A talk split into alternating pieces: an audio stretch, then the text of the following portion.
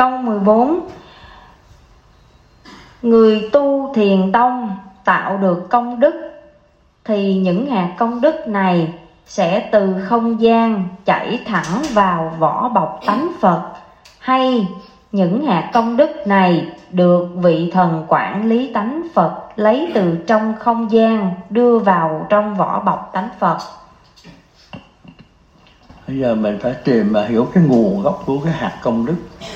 Hạt công đức nó nằm ở trong cái địa giới chứ không phải trái đất này đâu. Có nghĩa là nằm trong bộ hoàng đạo một. Mà ai lấy được cái hạt công đức này Chúa trời bố Chúa trời thế dương nó có lập cái ban tìm hạt công đức mấy ông thật mấy ông, ông trời dục giới á, đi tìm tìm rồi mình đem về cái kho của cái trời dục giới á. À, rồi trời nó giới mới phân bổ cho sáu trái đất. Sáu trái đất thì mỗi mà cái ai giữ công đức này thì cái ban thần nó giữ giữ cái cái công đức này. Khi mà mình mà tạo được một hạt công đức thì cái ông thần quản lý mình đó thì mới liên lạc lại cái kho đó đấy, cái người cái kho đó. À giờ giao cho tôi một hạt để tôi đưa cho người này. Cũng phải bằng cái tờ trình đàng hoàng không? Cái gì mà ông cho? cái người này hiểu như thế nào mà ông cho? Thì cái ông thần quản lý phải trình bày. À nó thể giúp được người này kia nào. Thì xong rồi, cái ban thần nó mới duyệt, nó mới đưa cho cái người này. Người này mới nhét vô trong cái như lai tàn của mình. Chứ không phải lại chứ không phải, chứ không phải từ đâu mà bay xuống. Nó làm việc giống như hệ thống của cái thế giới loài người bây giờ. Giống như bây giờ con lãnh lương giám đốc đó bây giờ thật lãnh lương có đâu thì nó đưa bây giờ thì bây giờ cái cái thế, thế giới này bắt đầu nó sống đúng theo cái cõi âm rồi đó.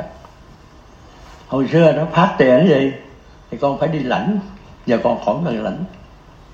Nó ngồi nhà đó con nạp tiền thế cũng vậy đi giờ nó đi vòng vòng đi bằng dân không?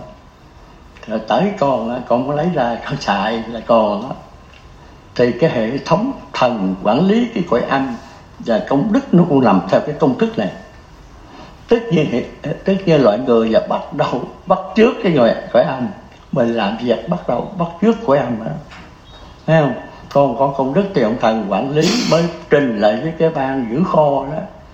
Phải đưa đưa hồ sơ đàng hoàng ơ bà này, ông này, tại sao có?